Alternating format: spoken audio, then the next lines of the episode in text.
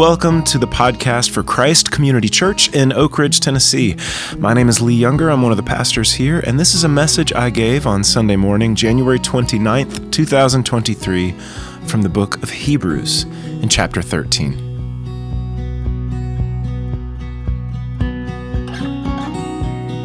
Okay, um, I have a question for you, and if you relate to this in any way, then you can answer it. First is do, does anybody have like that person in your life who is like, they're so organized, they always have a plan, they're never flustered or surprised, they always know exactly what's going to happen and exactly how they're going to handle everything. Does anybody have that person in your life? Yes.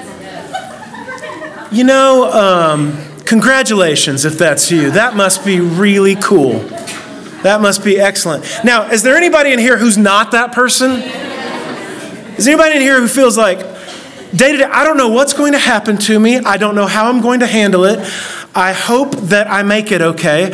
I might face plant, I might fall apart. Lord Jesus, help me. Is anybody in here that way? Okay. If that's you, if you're that first person, um, you know, enjoy the year. I mean, that's great. That must be really cool. I, I have good news for the second kind of person, if that's okay. Would anybody like some good news this morning? Okay, good. Uh, in the month of January, we are shunning we are sloughing aside New Year's resolutions. Resolutions are predicated, built on control and willpower, and those are resources that most of us have precious little of. And actually, all of us. So, we're not doing New Year's resolutions. We are talking about New Year's benedictions. A benediction is a prayer of blessing. This is not what are you going to do to improve your situation in your life, but what can we pray and expect and hope that God would do for you and in you. So, New Year's benedictions. We're going to read one. Uh, Mark actually already read it for us beautifully before. We're going to read it again here in a minute. It comes from the book of Hebrews, but before I read it again, I want to talk for a second about the book of Hebrews. What is the book of Hebrews? And like, you know, how do we understand the context of where this prayer of blessing comes from? So, Okay, a couple things about the, the letters of the New Testament. Most of the New Testament is letters that somebody wrote to a person, an individual, or a church, a group of believers.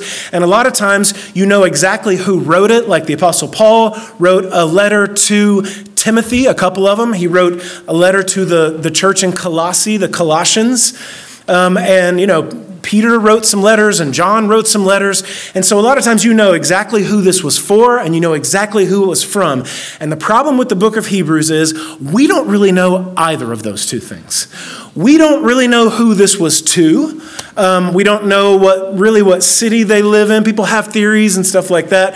The main thing that we know about these people is that this was a group of believers who came from uh, who were Jewish. They were Jewish people who came to believe Jesus is their Messiah. And as a result, their life really changed in some difficult ways. Before we talk about that, though, uh, the other thing we don't know is we don't know who wrote this letter. All the letters in the New Testament, somebody says that they wrote it. You know, Paul and you know Paul and Silas wrote this letter, and Paul and Timothy wrote this letter, and Peter wrote this letter, and, and James wrote his letter, and that kind of stuff. This letter doesn't have an author signature on it. We don't know who wrote it. Some people think it might have been Paul. Some people really don't think it was Paul for various reasons that are super nerdy and we don't need to get into. Um, some people think maybe it was maybe it was Paul's companion Silas. Maybe it was this dude named Apollos. We don't know. We, in fact, we so don't know who wrote it that it's possible, and some people have started to say it, and they say it more than they used to. What if a woman wrote the book of Hebrews? We don't know. Maybe that's why it wasn't signed. Maybe that's why, you know, usually in New Testament letters, when it talks about issues of men and women and uh, like husbands and wives, the dudes that wrote all the letters that they wrote, they always separate out the men and the women, the husbands and the wives, and they tell them different things. I was reading Hebrews this week and I realized whoever wrote this didn't do that. They just said when they got to like husbands and wives, they didn't separate them out and tell them different things. They just said, hey, let's keep the marriage bed pure. And I'm like, huh. Somebody thinks you should just talk to a married couple on equal footing. I don't know. I'm not saying a woman wrote it. I'm just saying maybe, okay? We don't the, the thing is we don't know who wrote this letter. We know that they wrote, whoever wrote it, wrote it to a group of believers who were Jewish people who came to know Jesus. And then because they came to know Jesus, their life got really difficult all of a sudden. It got really hard. And that's important. It's an important thing for us to know and to think about and to remember because if anybody ever sells you that bill of goods that, you know, if your life is hard, you just need to trust in Jesus. You just need to have a little more faith there, brother, and everything's going to get a lot easier. Mm-mm. No. That's not true. That's not in this book anywhere. And whoever says it to you is selling you a bill of goods. What the scripture says is if you come to know Jesus, you can count on a couple of things suffering and trouble. That's what you can count on. The New Testament promises that whoever believes in Jesus will have suffering and trouble. But in the midst of your suffering and in the midst of your trouble, you have Jesus now. So, this is what happened to these folks. They came to know Jesus, their lives got a lot harder because all of a sudden, some of them lost their jobs, some of them got kicked out of their family, they faced all kinds of hostilities from the Roman government, some folks got chucked into prison. To come to know Jesus for these people was risky, it was costly, it was, a, it was literally a dangerous thing to do. They had come to know Jesus, their lives had gotten a lot worse all of a sudden, and some of them were thinking, you know, uh, it was a whole lot easier before I signed on to this Jesus thing. Maybe I'll just go back. Maybe I'll just ditch the Jesus piece. I'll just go back to being a person who follows God, believes in God. I'll just go back to the Jewish thing, forget the Jesus piece. And whoever wrote this letter was writing a letter to these folks and saying, whatever you do, don't do that. If you were going to summarize the whole book of Hebrews into two words, it would be the words, don't quit. Don't quit on Jesus. Don't give up. This is a book that is about tenacity. It's about hanging on to what you know about Jesus. Hang on like as, as hard as you can. It's a book about faith. It's a book about there's all kinds of things that you see that are hard and difficult. Everything that you can't see is what you need to cling on to with all that tenacity. It's a book about comparisons.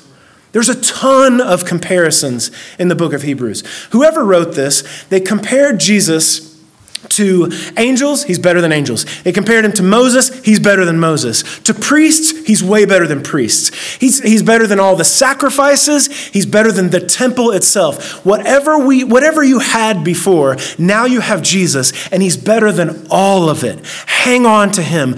Don't quit. Don't give up. Okay, so that's the context of the book of Hebrews, uh, book of Hebrews. That's what's going on. And we get to the end of the book, and whoever wrote it gives this little blessing blessing, this prayer of blessing, this benediction. Okay, now, this is in uh, Hebrews 13, verse 20 and 21. Now may the God of peace, who through the blood of the eternal covenant brought back from the dead our Lord Jesus, that great shepherd of the sheep, equip you with everything good for doing his will. And may he work in us what's pleasing to him through Jesus Christ, to whom be glory forever and ever. Amen. Okay, that's a really, really cool prayer. And essentially, what the author of Hebrews is saying is okay, you don't know what's going to happen to you. And if you're anything like me, you don't know how you're going to handle whatever comes. Whatever comes this year, this month, this week. I don't know what's going to happen. I don't know how I'm going to handle it. A lot of times I'm worried I'm going to face plant or fall apart. And this person is saying, here's something that you need to know as you go into your week with all of that uncertainty and with all of that wondering, how's it going to go and how am I going to do in the midst of it, know this you have a shepherd who's alive. And God is at work in you to make you pleasing to Him. And everything you need to face whatever you're going through, He will equip you with because of this. Blood was shed for you. Okay. So we're going to break all of that down, okay? But that's essentially what this prayer is. Now may, now may the God of peace, who brought back from the dead the Lord Jesus Christ, that great shepherd of the sheep, through the blood of the eternal covenant, equip you with everything good for doing his will. And may he work in us what's pleasing to him, according to through Jesus Christ, forever and ever. Amen. Okay. So, this is really cool. You have things, you may not know what you're going to face, and you may not know how you're going to do in the midst of it, but you have some really cool stuff. Thing number one, even though it sometimes may feel like it, you are not exposed and alone. And that's really good news, y'all. That's my first piece of good news. Whatever you're going to go into this week, this month, this year, you are not exposed and alone out there by yourself. Isn't that good news? Okay, so I I was raised either I, most of my life I was I grew up in Oak Ridge, this this little, tiny little town that we're in. And then if I before I was in Oak Ridge, we moved like 10 different times. I moved here in the 3rd grade. We moved almost every year before that. My dad was was a high school football coach and you're always just going to a new town and a new team and a new you're always wearing different colors and the whole thing. And then we wound up here, but it was always tiny little towns in Tennessee.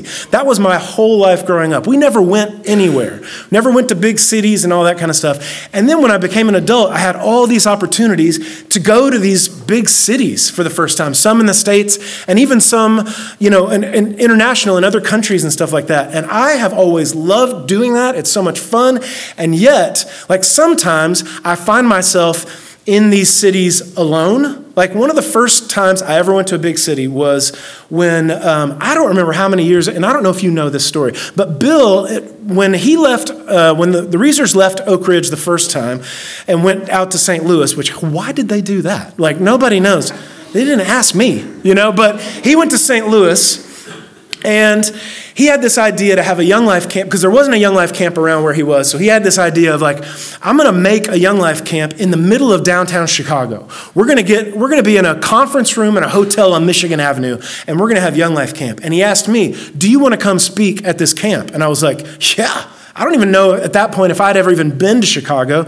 And so here we are at the Essex Hotel on Michigan Avenue. Saturday morning, I thought, okay, I'm going to get up early and I'm going to go walk around and think about the talk that I'm going to give at club this morning. So I just set out on my own, the country boy in the big city.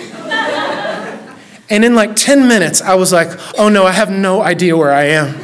And I was just like, oh gosh. And then I looked at my watch and I was like, and this was before the days of us having GPS in our phones and all that stuff. And I was like, I, I don't know, I don't know where I am and, and it was cold. I had this big wool coat on, and I was walking around, and I was just like, I'm just a little boy in this big city, and I have no idea what to do. Joe was there with me, and Matt King was there, but they were in the hotel, and I was just walking around. I couldn't find a Starbucks to find to ask anybody, how do I get to the Essex Hotel? I was just like, for 45 minutes, I was in a panic, just going left and right and walking back and up and down. I was probably walking about like the same 60 feet of this one street, and then finally I found somebody who told me where to go, but I was just exposed and alone and afraid, and I was just there by myself. Found somebody who told me how to get back to the hotel, and I got back, and I don't even know if I ever told you this. I was like, I literally thought, I'm gonna miss club. Like, I'm not gonna make it back in time, and I might die here. Like, I don't know. when the person that I found told me how to get back over, they were, this was the most embarrassing thing ever. They were like, Yeah, you're one block away from the Essex Hotel, it's right there. And I was like, Oh. And I was just like right there. I had no idea. I was just so scared, you know? And and that experience was like it's so difficult. Now, contrast that with when you go to a big huge city that you've never been before, but you have somebody that's like confident and they know the place and they know the language and stuff like that. That is the funnest experience in the world. I'll never forget when uh, when I was in college, I got the chance to go to China with Christy and um, by the way, everybody just thinks like, oh, Christy, she's just so sweet and so quiet and so timid and everything. You should see this girl in China, man. She just like runs the place. And like, it was one of these deals where like I was about to way overpay for this uh, touristy T-shirt of the of the Great Wall in this uh, in this like it was like this big shopping bazaar or whatever in the in the in the middle of downtown Beijing, and if you've never seen Christy go toe to toe with a seventy year old like um, like uh, you know whatever like a touristy junk salesperson in China, you should really see that. It's really quite something. But it was I was just standing back watching her get like 60% off on this t-shirt. And she was like, I know what to do. You just have to be the first person in the shop. They're not gonna not make the sale. You can drive them down as hard as you want. And she was like in this dude's face. And I walked out barely paying anything for this t-shirt. It was amazing. So when you're in a huge place that you don't know, but you have somebody who knows where they're going that's a totally different thing. Here's the deal you don't know where you're going to go this year. You don't know what's going to happen. You don't know how you're going to handle it. But you have the shepherd, the great shepherd of the sheep, and he's alive. And he's with you. And he knows where you're going. And he knows the language. And he knows what to do. I'm not exposed and alone. Let me give you some more good news. And if this sounds like good news, you should let your neighbor know. Here it is. You are not under scrutiny or under a microscope where God is just going to get you in trouble by however you handle whatever you're facing. Isn't that good news? That's super good news. God is not just watching you, waiting for you to screw up so he can be like, boom, lightning bolt. There, you did it. That was exactly what I didn't want to see. That's not the situation that you're living in. When I played high school football for the Oak Ridge Wildcats, roll Wildcats roll, um, I played I, I, played with this guy who like went on to play for the Air Force Academy. He was an unbelievable football player. But when you were on the field with him, there was a weird thing that you would experience. If you didn't know about it, you were like like you thought you were in some like Jason Bourne movie or something like that. Because when you would look at him in the huddle, he would have a red dot on his helmet, and he looked like he was about to be sniped from the from like the bleachers. And it turned out that his dad was sitting in the bleachers with these super high powered binoculars with a laser sight on them, and they were on his helmet or his shoulder pads the entire game. And he and his wife was sitting beside him with a journal and a pen, and he would as soon as a play was over he would come out from behind the binoculars and go, B plus. And then, I'm not kidding. And then he would watch the next play, A minus. The next play would go, and he would go, C plus. That was a third and seven. Can you write that down? We need to talk about it. I'm not kidding. This was every game of this dude's football career. I don't know if he did it at the Air Force Academy. I wasn't there. Nobody asked me to play football for them. But like I'm telling you, here's what I don't need in my life is I don't need to have the feeling that whatever I'm doing not only am I liable to screw it up and face plant and fall apart, but that God Himself is just like looking down at me under a microscope, scrutinizing every little mistake that I make. This benediction, this prayer of blessing says that He is at work in you so that you are pleasing to Him. Isn't that beautiful news? Not only do I have a shepherd who knows where we're going, he knows what the plan is, he doesn't get flustered or surprised, and he's always with me, even though I don't know any of those things, but also he is actually at work in me so that I can be pleasing to him. That is beautiful news. That's fantastic.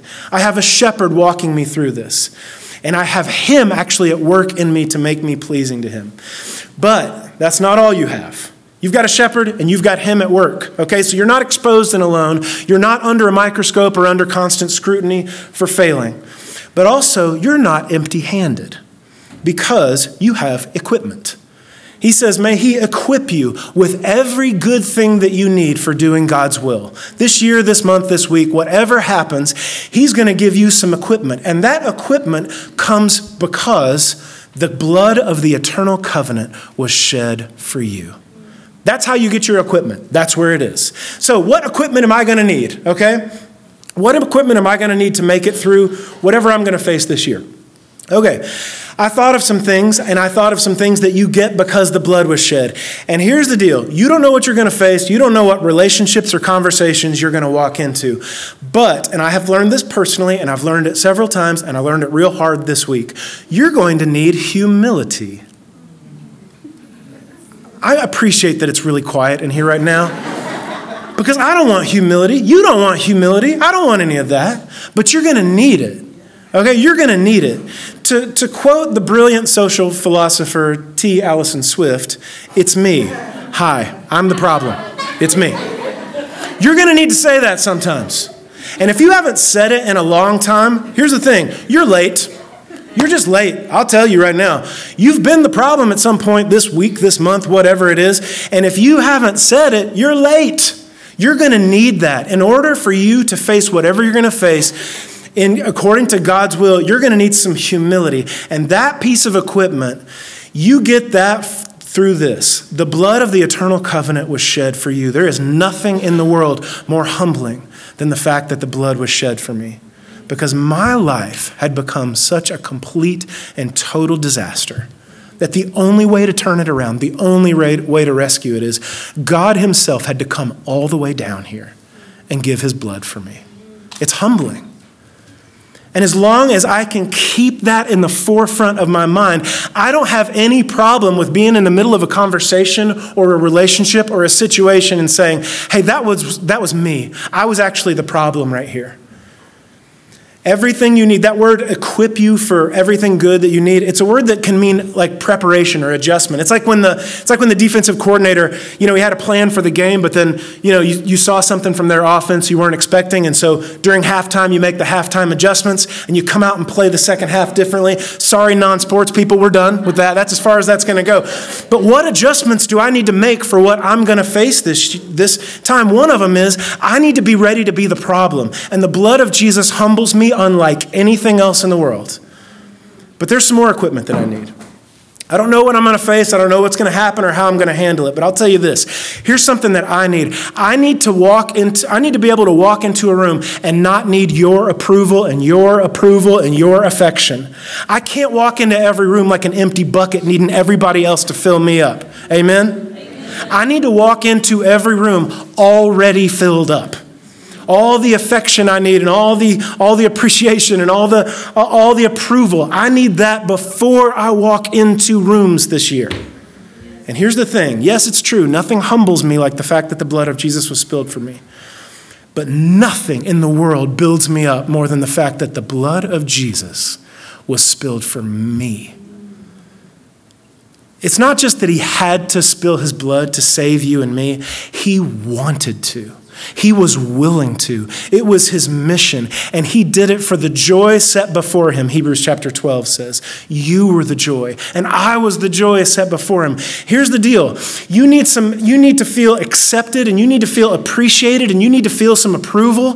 This is the truth. Heaven wouldn't be heaven if you weren't there. That's as good as it gets. And there is no one in any room in any relationship this year who can make you feel as good as that will as, as good as that feels if you will let it.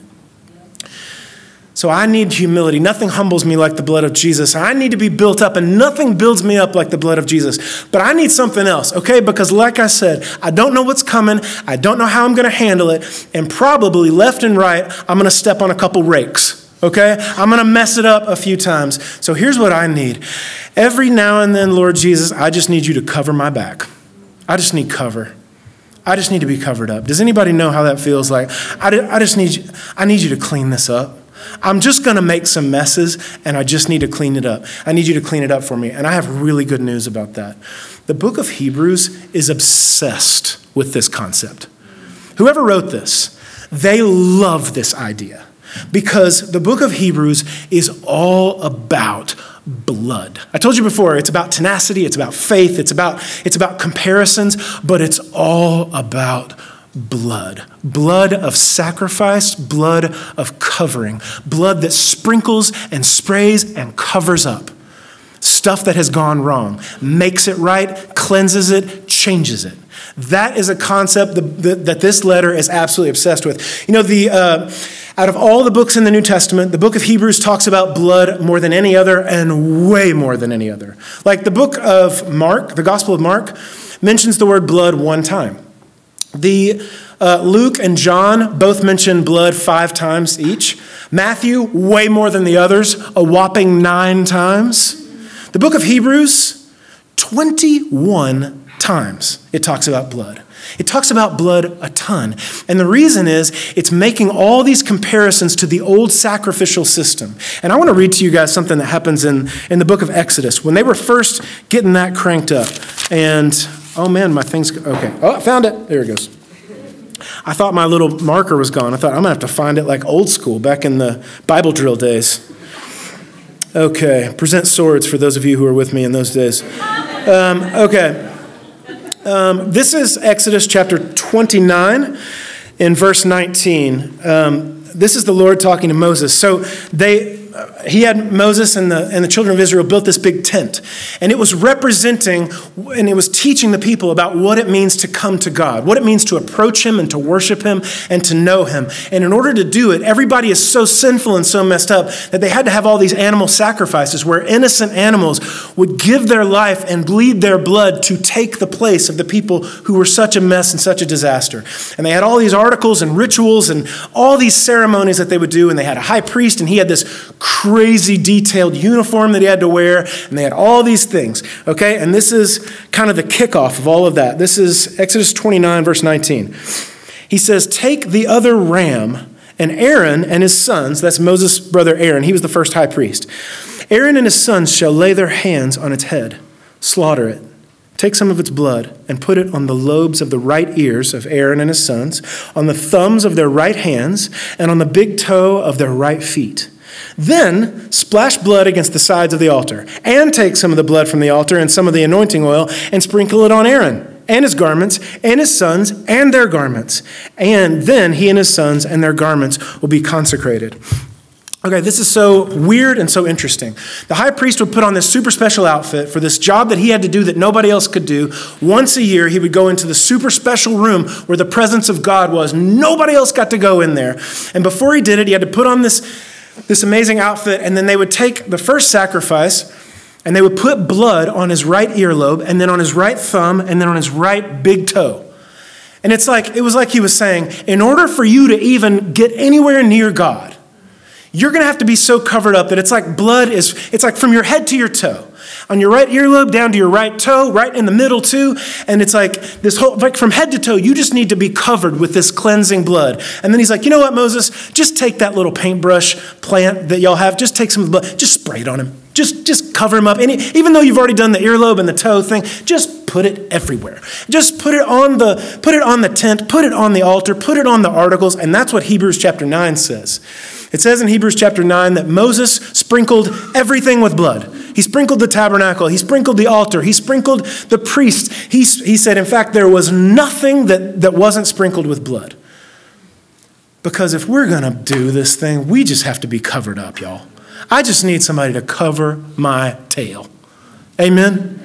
Cover me, please. Cover me, Venkman. I need some cover. I need somebody to, to, to just to clean me up if I'm going to even approach. There's this beautiful place in um, at the beginning of Hebrews chapter 9 where he's talking about the high priest going in there one time, one person, one day out of the year. And then this phrase happens. He says, but never without blood. And that's how you guys and I are going into this year.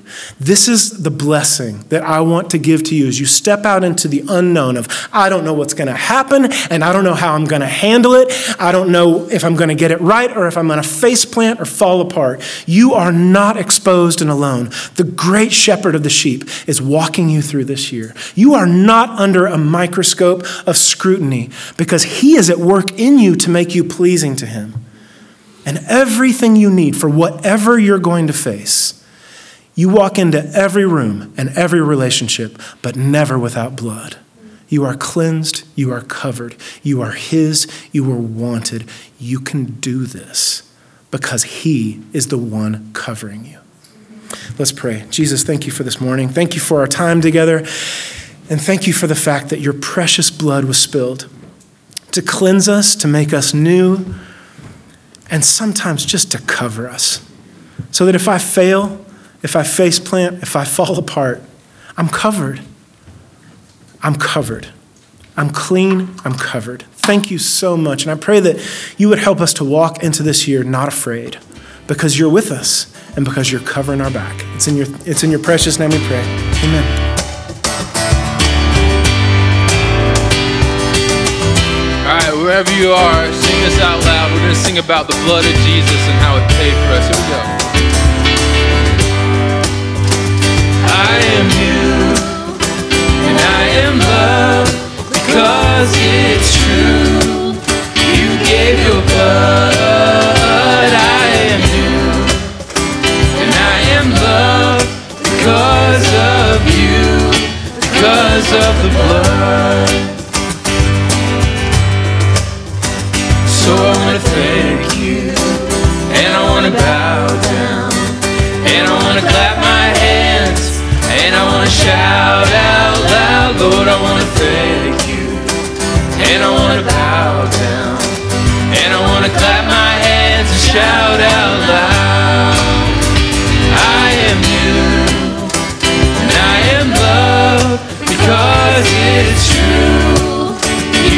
Your blood.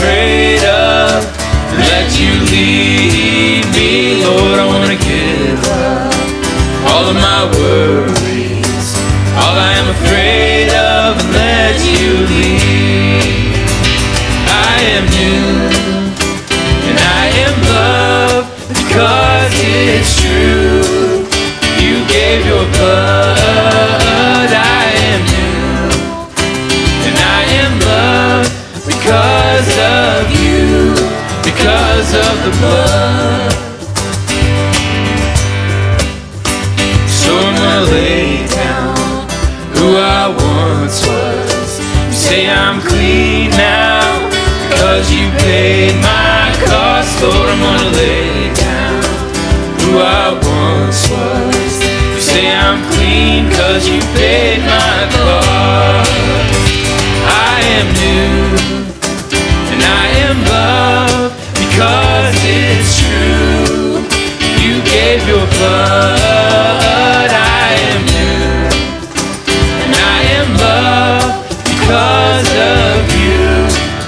because of the blood. One more time. And I am you, and I am love because it's true. You gave your blood. I am you, and I am love because of you, because of the blood.